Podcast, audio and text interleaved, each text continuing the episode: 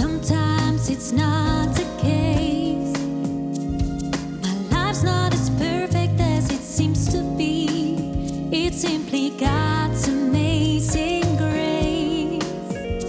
I'm here to finally let you know what keeps me hanging on, what keeps me going strong.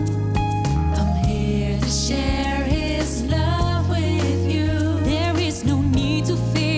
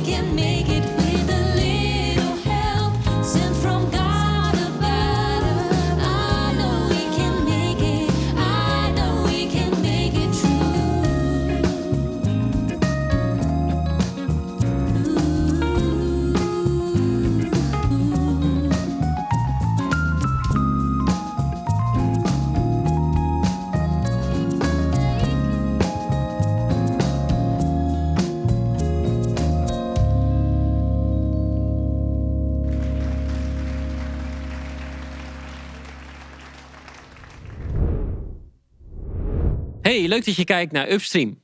We hopen dat door onze video's heen je iets mag gaan ontdekken van een leven met God. Zoals we dat ook zelf hebben mogen ervaren in ons leven.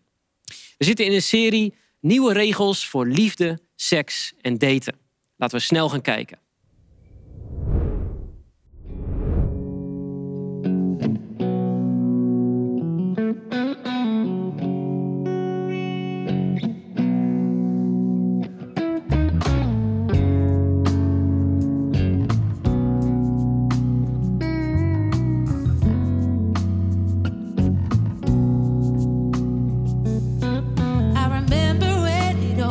Begin. We were tied right from the start.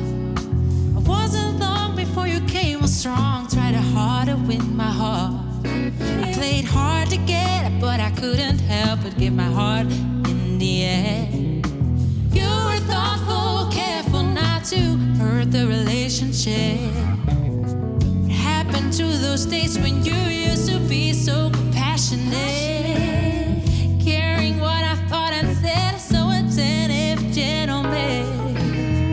Now it's hard to turn your head away from the TV set, taking me for granted lately.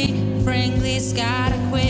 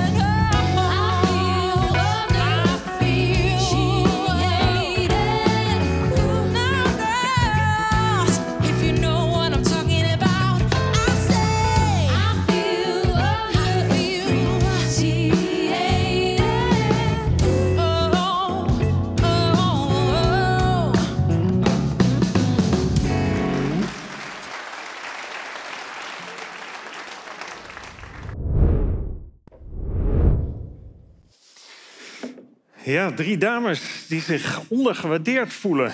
Dus even kijken hoe dat komt. Ja, ze hebben de tekst natuurlijk niet zelf geschreven, maar het nummer wel prachtig gezongen, moet ik zeggen. Heel mooi.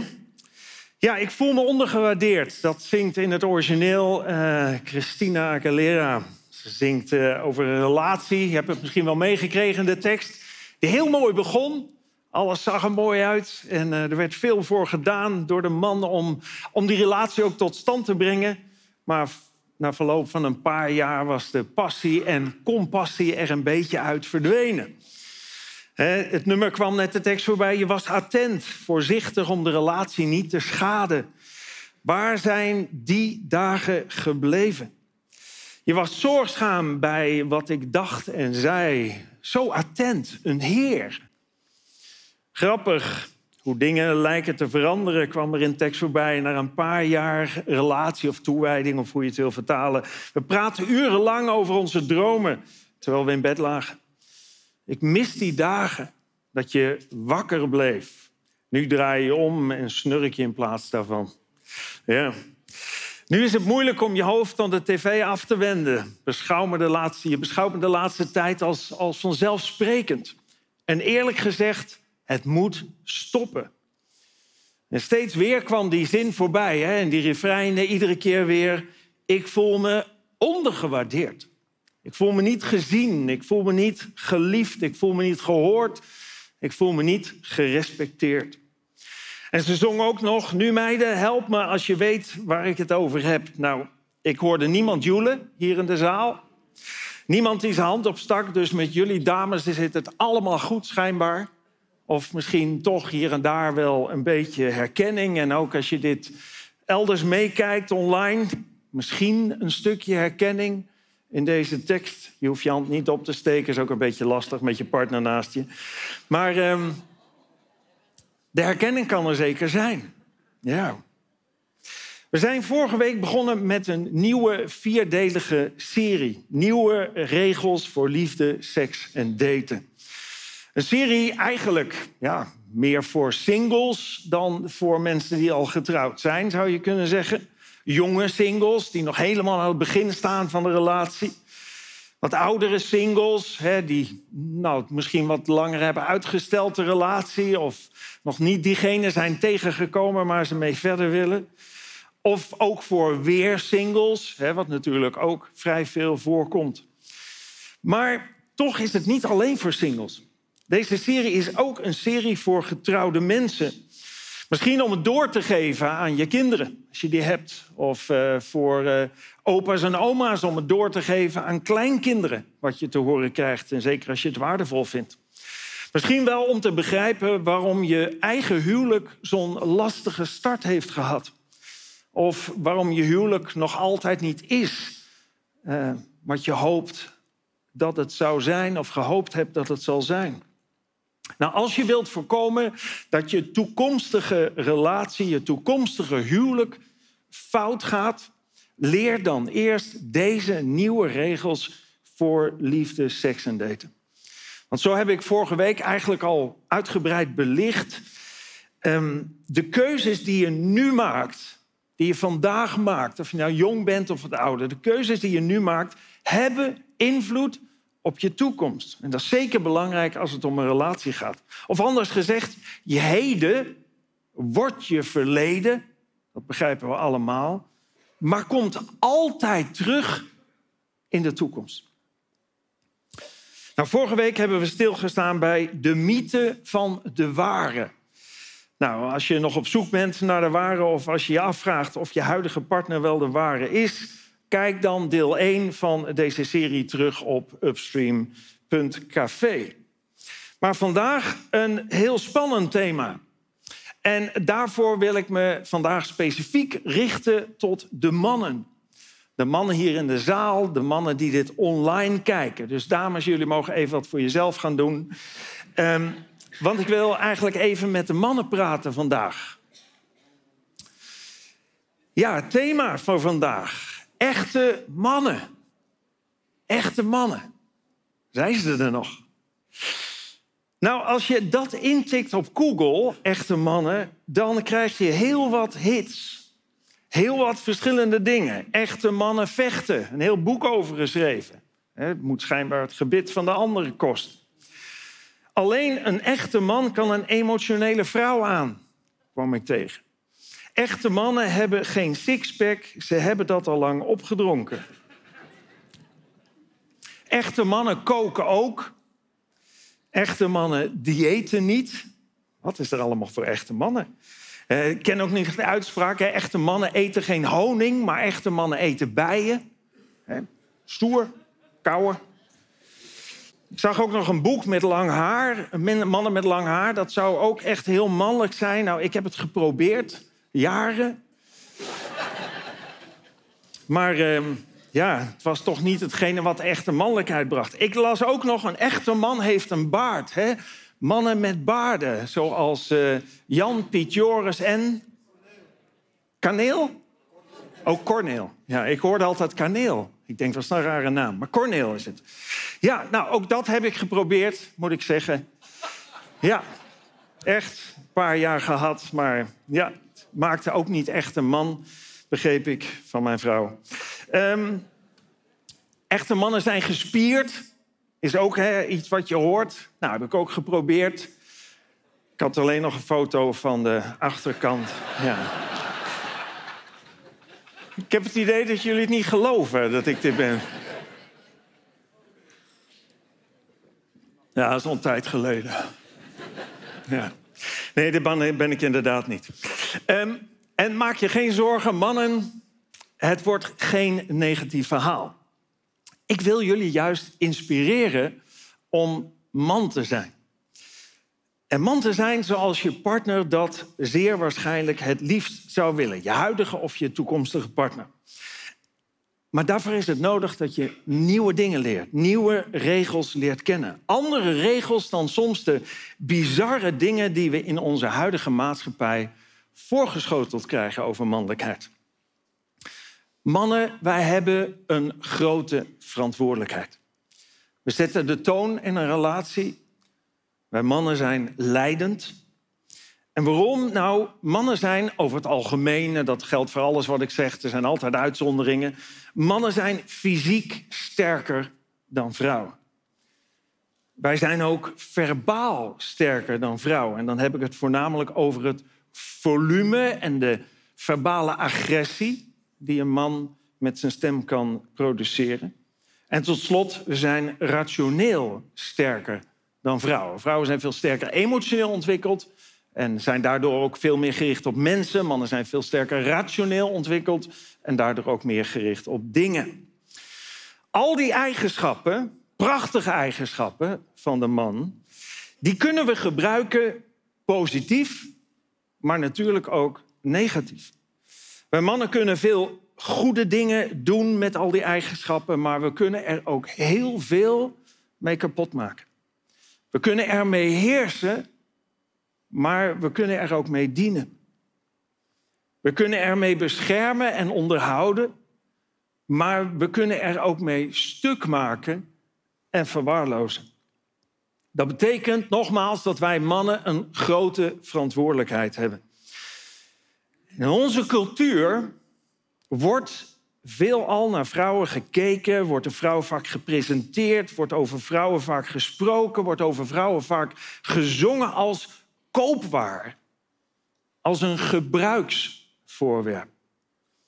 Je kunt haar gebruiken zolang je het wilt en ook weer wegdoen wanneer je het wilt. You are the man.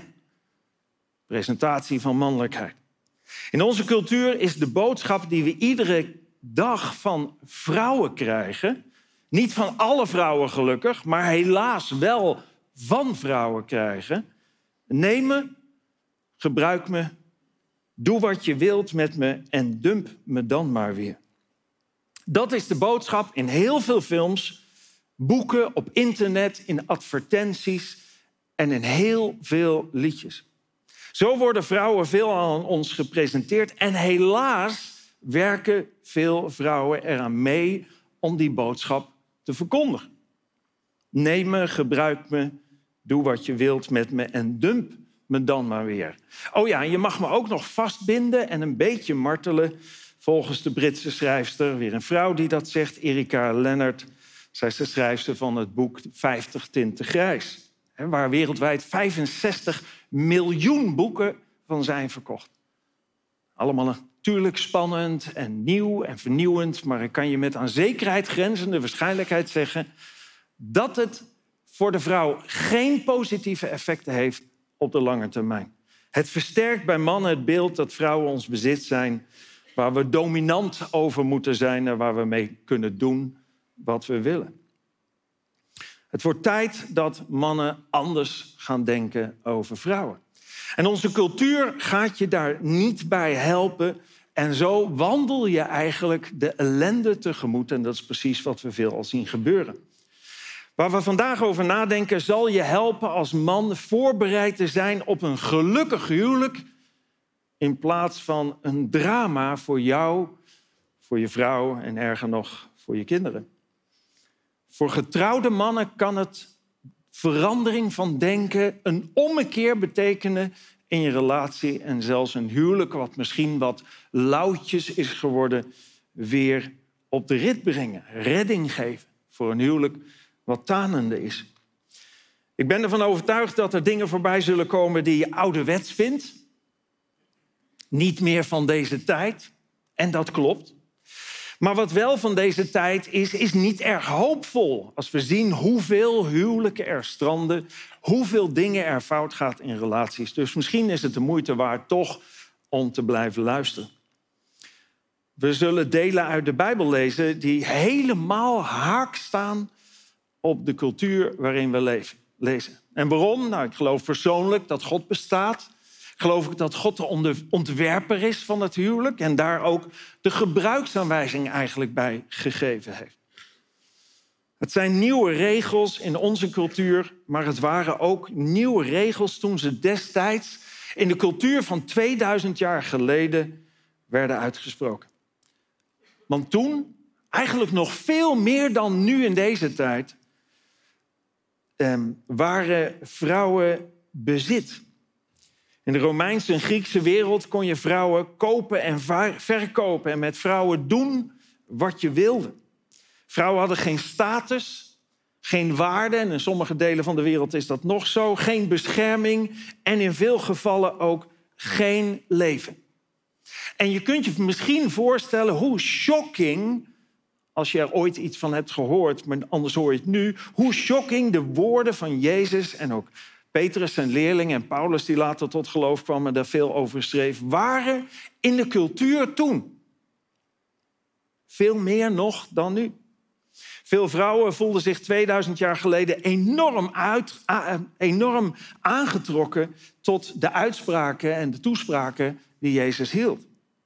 Want vrouwen werden door hem op een totaal andere manier dan gebruikelijk was gezien en gewaardeerd.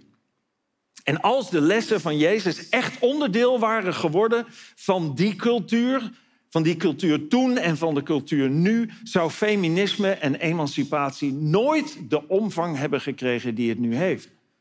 Altijd wel zijn, er is altijd rebellie en opstand, dat kan. Maar in de zin van weerstand bieden tegen de stelselmatige onderdrukking van mannen ten opzichte van vrouwen, waarvanuit de emancipatie natuurlijk deels ontstaan is en ook het feminisme, zou niet nodig zijn geweest als die cultuur die Jezus introduceerde en eigenlijk ook al lang daarvoor bestond, daadwerkelijk zou zijn overgenomen. Ik geloof dat als we de kwaliteit van het huwelijk willen verbeteren, wij mannen terug moeten naar hoe God de vrouw ziet. En naar hoe God het huwelijk en de rol erin van de man heeft bedoeld.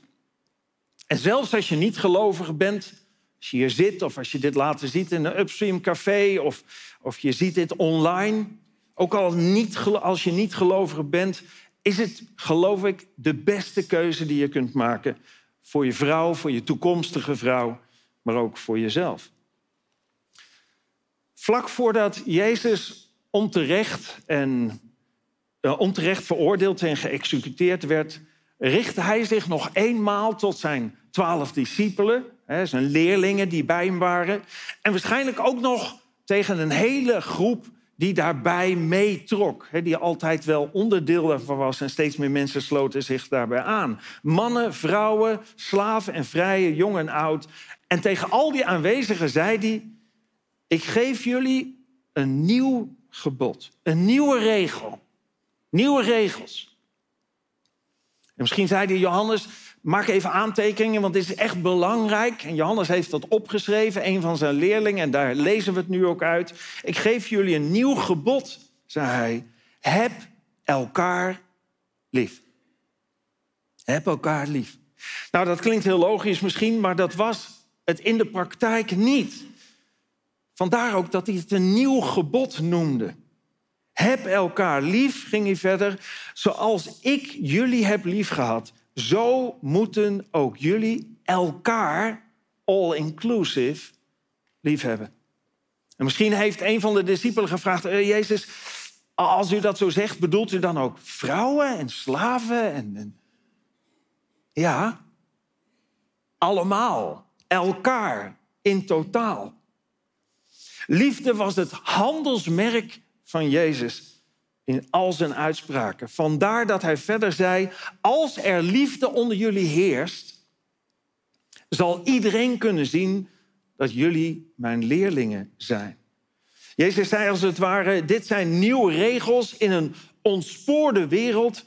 En ja, daaraan zal de wereld kunnen zien dat jullie mijn volgelingen zijn. Bij mij staat liefde centraal, heb ik hoog in het vaandel. Ongeacht geslacht, ras, leeftijd, sociale status of wat dan ook. En Jezus zei die dingen niet alleen. Nee, hij deed het ook. Hij bracht het in de praktijk. Hij behandelde vrouwen anders dan welke man uit die tijd ook. Ik heb geen tijd om die verhalen allemaal te lezen, maar het verhaal van de Samaritaanse vrouw, dat waren eigenlijk vijanden. Dat maakt duidelijk dat hij ook die lief had en ook daar oog voor had. En de mensen omheen stonden versteld dat hij met een vrouw sprak in het openbaar. En dat kon allemaal niet. En zeker niet een vijand. Jezus trok zich er niks van aan. Hij ging recht tegen de cultuur in en liet zijn liefde voor een ieder zien. Of de overspelige vrouw, hè, waar de leiders van de toenmalige kerk, zou je kunnen zeggen. Hè, die brachten een vrouw, die was overspelig en ze wilde eigenlijk Jezus vangen op zijn woorden en denken, hoe gaat hij hiermee om? En Jezus liet ook daar zijn liefde zien. En liet ook zien hoe hypocriet ze waren. En daarom zei hij, wie zonder zonde is, werpen de eerste steen. Deze vrouw die fouten begaan had, die wilden ze graag veroordelen, maar ze hadden niet zoveel oog voor hun eigen fout. Jezus keek op totaal andere wijze naar de vrouw. En hij gaf zijn leven zelfs voor die ander, voor elkaar. Paulus, iemand die, ik zei het net al, later tot geloof kwam en een kerkstichter werd ook op vele plaatsen, schrijft later dat de liefde voor de vrouw zo ver zou moeten gaan als Jezus liet zien die zijn leven gaf. Hij zegt, mannen, heb uw vrouw lief zoals Christus zijn kerk. En daarmee bedoelt hij niet een gebouw of niet de mensen in een kerkgebouw. Hij bedoelt daarmee iedereen die ervoor kiest om hem te volgen en te gehoorzamen. Mannen, heb uw vrouw lief zoals Christus zijn kerk heeft lief gehad. Hij heeft zijn leven voor haar gegeven. Zo zouden mannen ten opzichte van hun vrouw moeten zijn. Bereid een leven te geven. En Petrus, de leerling van Jezus, is ook heel duidelijk over deze nieuwe regels. Hij zegt, van uw kant, mannen, moet u in uw huwelijksleven begrip tonen voor uw vrouw. In een andere vertaling staat, verstandig met haar omgaan. Liefdevol met je vrouw omgaan. En waarom moet Petrus dat überhaupt zeggen? Iedereen weet dat toch? Nee, in die wereld, maar ook in onze wereld, was een vrouw vaak bezit. En zo wordt een vrouw ook vaak nu nog gepresenteerd. Hij gaat verder, van uw kant moet u in het huwelijksleven begrip tonen voor uw vrouw, want zij behoort tot het zwakkere geslacht. Zitten de vrouwen nou toch mee te luisteren? Nou, voordat je met spullen gaat gooien, dit is niet denigrerend bedoeld. Zo kan het klinken als je het zo hoort. Zij behoort tot het zwakkere geslacht. Maar hij bedoelt alleen maar te zeggen dat wij mannen de meeste vrouwen dat wij in de meeste gevallen van vrouwen kunnen winnen met armpje drukken. En ook gemakkelijk zouden kunnen verslaan als het gaat zeker om de verbale kracht met woorden. En met woorden kunnen beschadigen. Hij heeft het met de woorden het zwakkere geslacht over een grote mate van kwetsbaarheid. Fysieke kwetsbaarheid. Mannen zijn over het algemeen gespierder en grover gebouwd. Maar ook emotionele kwetsbaarheid. Die emotionele hoogbegaafdheid die vrouwen hebben. Ik zeg altijd, vrouwen hebben een heel antennepark op hun hoofd. Als ze allemaal signalen binnenkrijgen die mannen niet binnenkrijgen. En dat is ook helemaal niet erg, want mannen zijn weer veel sterker rationeel ontwikkeld. Maar dat maakt een vrouw wel kwetsbaar. Voor woorden, voor dingen die je zegt als man ten opzichte van je vrouw. Hoe je het zegt, hoe je het formuleert en hoe je fysiek met haar omgaat. Een andere vertaling zegt het zo. En mannen, daarom moeten jullie ook verstandig met je vrouw omgaan, zoals je voorzichtig bent met een breekbare kruik. De breekbaarheid, fysiek en emotioneel, daar moet je verstandig mee omgaan. Hij bedoelt niet te zeggen dat vrouwen minder intelligent zijn, of minder belangrijk zijn, of minder waard zijn. Dat is juist het punt wat hij wil gaan maken. Want hij zegt verder, u moet eerbied voor haar hebben. Alles begint met eerbied. U moet eerbied voor haar hebben. U moet eerbied voor haar hebben omdat zij met u zal delen in de gave van het eeuwige leven. Oftewel, denk niet, zegt Petrus eigenlijk tegen de mannen, denk niet dat je ook maar iets meer waard bent dan je vrouw of dan een vrouw. Want voor God zijn jullie allemaal evenveel waard. Mannen en vrouwen zijn volledig gelijkwaardig. Niet gelijk. En dat is maar goed ook, want daarom kun je elkaar aanvullen. Daarom kunnen man en vrouw één worden, complementair, elkaar versterken in plaats van beconcurreren. Je hoeft niet gelijk te zijn. Dat is een bewuste keuze. Maar wel gelijkwaardig. Wees dus voorzichtig met hoe je haar behandelt, zegt hij als het ware. Want ook zij is gemaakt door God en naar zijn evenbeeld. En voor de gelovigen onder ons zegt Petrus er nog iets bij. Zo, als je zo met een vrouw omgaat, zo zal niets uw gebed in de weg staan. Oftewel, hij zegt, mocht je ooit je tot God richten in gebed en dingen vragen of wat dan ook. Als je op een onheilige, onverantwoorde, harde manier met je vrouw omgaat, kun je dat gebed rustig achterwege laten, want de hemel is dicht. Oftewel, God beschermt en wil de vrouw beschermen. Zo naar vrouwen kijken, zo over vrouwen denken, zo met vrouwen omgaan is niet een eigenschap die je ineens krijgt als je gaat trouwen, hè, waar je daarvoor alles nog anders kunt doen. Nee, dat moet je leren voordat je gaat trouwen. En natuurlijk kun je het later leren en nog gaan toepassen, maar beter leer je het voor die tijd. Wat er voor nodig is, is een verandering van denken. Je moet niet over vrouwen denken zoals wordt gepresenteerd in films en boeken en liedjes en zoals je er misschien met je vrienden over praat en moppen over tapt. Maar je moet leren met eerbied over een vrouw te spreken. Ik wou dat ik het in mijn leven veel eerder had geleerd. Veel eerder was gaan zien. Dat had een heleboel pijn en verdriet voorkomen. Overigens betekent als man zijnde je vrouw liefhebben niet dat je een mietje moet worden. Dat betekent niet dat je emotioneel hoogbegaafd moet zijn. Ik zei het net al, blijf maar bij die kwaliteit van rationaliteit, dat is prima. Ook niet dat je een vrouw moet worden, want die is er al. Dus blijf jij man en vul elkaar aan. Het betekent dat je je verbale kwaliteiten, je fysieke kwaliteiten, je rationele kwaliteiten, kortom je mannelijkheid inzet om je vrouw lief te hebben en haar te beschermen. En ik weet nogmaals dat het allemaal ouderwets klinkt. En veel vrouwen laten zich ook meeslepen in de moderne tendens dat ze op geen enkele manier afhankelijk of aanhankelijk meer moeten zijn ten opzichte van een man. Galant zijn, een heer zijn, een ridder zijn is vrouwonvriendelijk tegenwoordig. Dus uit den boze. Zo schreeuwt de feministische wokebeweging en beïnvloedt ons allemaal. Vrouwen wordt steeds nadrukkelijker ingeprent in staat te zijn om zonder man te leven of minimaal te kunnen leven. En dat blijkt ook een zeer vruchtbare voorbereiding op een echtscheiding als er al een relatie ontstaat. Deze tendens is uit den boze. Letterlijk. De herkomst daarvan is de tegenstander van God. What a Girl Wants. Dat is ook een bekend nummer van Christina Aguilera, waarin ze zingt wat een meisje wil, van een vrouw wil. Wat een vrouw nodig heeft, is iemand die gevoelig, en dan betekent het niet zoals een vrouw, maar wel met empathie. Gevoelig, moedig, sexy, cool is, zoals jij, zegt zij op dat moment nog tegen haar vriend of man. Je laat een meisje weten hoeveel je om haar geeft. En dat is heel belangrijk. Ik heb daar nog een boekentip bij.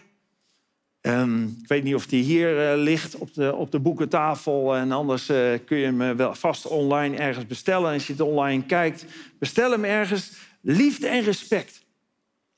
Vrouwen hebben liefde nodig, mannen respect.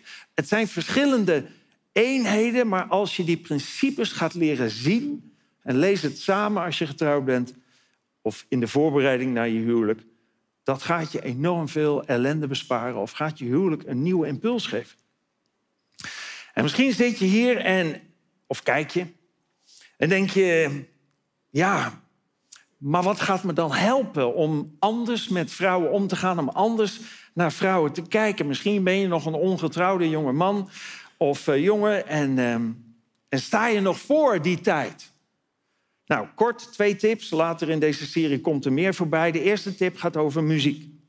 Als je in je playlist op je telefoon of op je computer een muzieknummer hebt waarin een vrouw wordt aangesproken of over een vrouw wordt gesproken als een bitch of een hoer, gooi het dan weg voordat de zon vandaag ondergaat. En zet het er nooit meer op. Alles begint met eerbied. Alles begint met eerbied. Ah, misschien zegt je, Peter, ik kan wel horen dat je in de buurt van de 60 bent. Want dat is gewoon een stijl.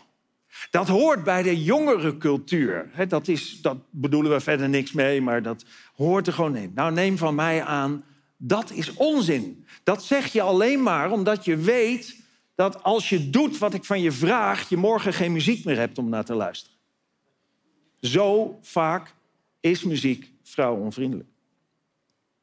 Als jij vrouwen het label bitch of hoer geeft, raad eens hoe je haar zult behandelen. En de cijfers spreken boekdelen. 1 op de 8 vrouwen in Nederland is ooit verkracht. Cijfers van seksueel geweld tegen vrouwen blijven stijgen en ook gewoon fysiek geweld. Geregistreerde meldingen stegen de afgelopen 5 jaar met 20%.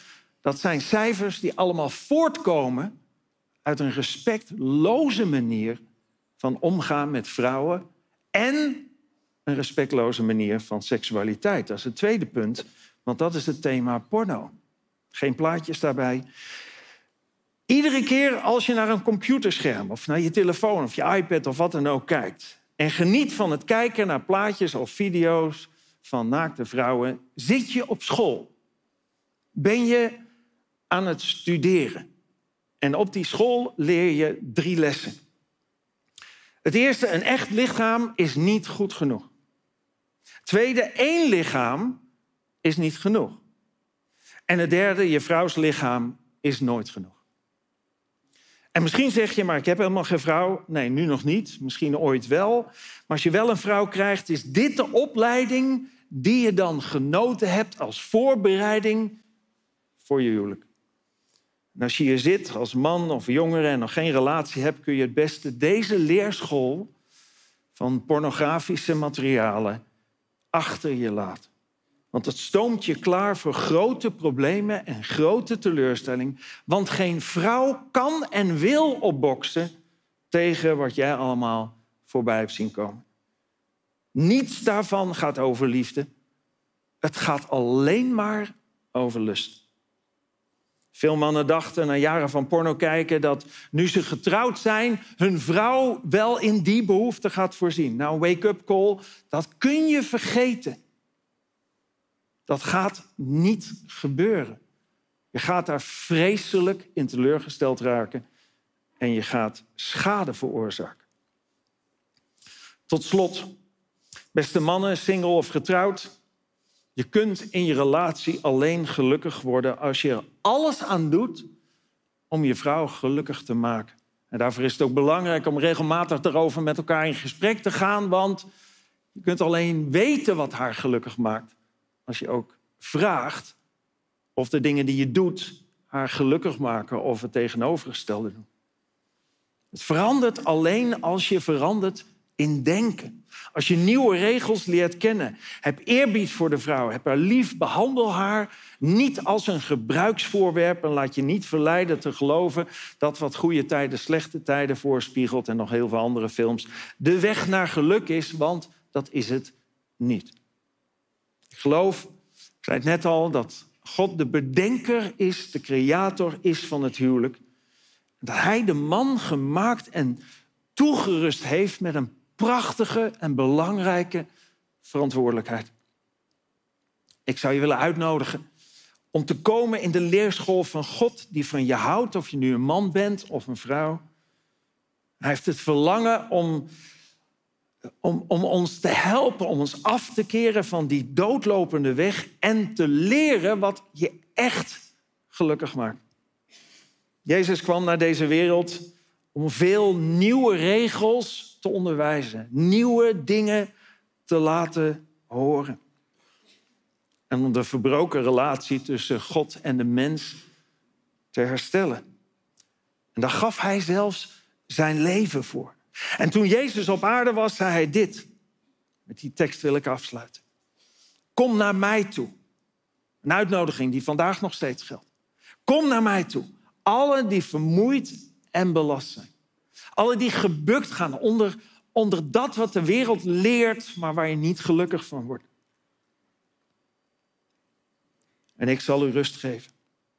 Neem mijn juk op u. En leer van mij. Ik wil je instructie geven. Leer van mij dat ik zachtmoedig ben en nederig van hart.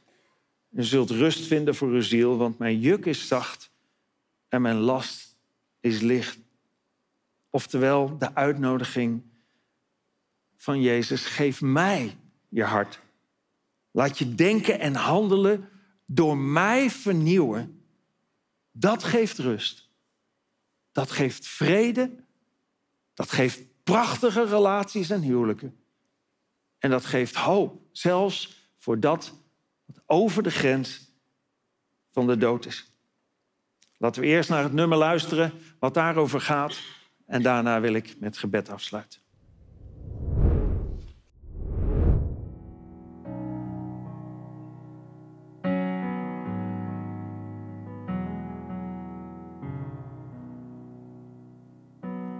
Hier is mijn hart, Heer.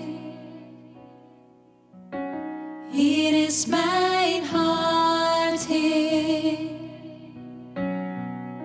Spreek uw waarheid binnen in mij. Hier is mijn hart, Heer. Hier is mijn hart, Heer. Spreek uw waarheid binnen in mij.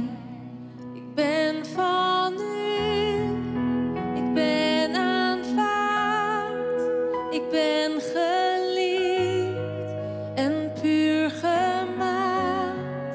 Ik leef opnieuw, ik adem in, ik vind herstel, een nieuw begin. Hier is mijn hart, Heer. Hier is mijn hart, Heer. Spreek uw waarheid binnen in mij. Ik ben van u, ik ben aanvaard, ik ben geliefd en puur gemaakt. Ik leef opnieuw, ik adem in, ik vind herstel, een nieuw begin. U bent sterk, u behoudt, u vergeeft, u bent trouw, u bent licht, schijn in mij, u die leeft, leeft in mij. Hier is mijn hart, Heer. Hier is mijn hart, Heer. Spreek uw waarheid binnen in mij. Hier is mijn leven. Hier is mijn leven. Spreek uw waarheid binnen in mij.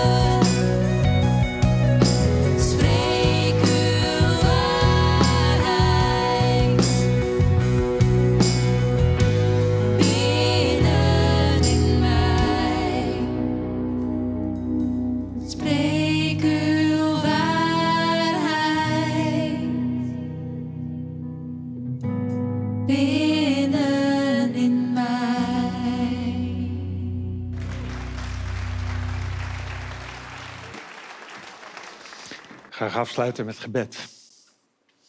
En God, dank u wel voor uw liefde, voor de handreikingen die u geeft. Voor het feit dat u van ons allemaal houdt. Man of vrouw, hoog of laag opgeleid. Welke ras, welke herkomst ook. Heer, ik wil u danken, Heer Jezus, dat u naar deze wereld kwam. En dat u zoveel geleerd heeft. Dat wanneer we dat toepassen in ons leven, we daadwerkelijk meer geluk ervaren. Beter met elkaar om kunnen gaan. Heer Jezus, ik wil u danken dat u uiteindelijk ook bereid was om uw leven voor ons te geven. Om daardoor de breuk die was ontstaan tussen God de Vader en wij mensen, om die te herstellen. En op die manier voor iedereen die het wil de weg vrij te maken, terug naar God. Terug naar de bron van leven, de bron van liefde. De bron van het leven over de grens van de dood. En daardoor de bron van hoop. Ik wil u bidden, Heer, voor iedereen die hier zit, iedereen die dit kijkt. Ik wil u bidden, Heer, dat u ons hart wilt aanraken zoals u dat alleen kunt. Dat we erover na willen denken. En dat we de dingen die we ook hebben gehoord zullen gaan proberen toe te passen. Heer, en we zullen zien, ik ben daarvan overtuigd en ik deel die ervaring, dat het effect zo positief zal zijn. Als wij als mannen anders zullen leren omgaan met de vrouw, met onze eigen vrouw, met vrouwen in het algemeen. Heer, en ik wil u bidden of u daarin de weg wilt wijzen en ons voor wilt gaan. Bid ik u zo in Jezus' naam. Amen. Ja, dan zijn we alweer bijna aan het einde gekomen van deze Upstream-video. We gaan zo nog luisteren naar één mooi nummer. Maar eerst nog een paar kleine dingen. Misschien dat je verder wil praten over alles wat er voorbij is gekomen. Dat kan. Er zijn verschillende mogelijkheden via onze website. Maar misschien zit er bij jou ook wel een Upstream-café in de buurt. En dat is een plek waar je samen met andere mensen naar deze video's kunt kijken en erover door kunt praten. En tenslotte zijn er nog veel meer Upstream-video's. Dus neem gerust een kijkje.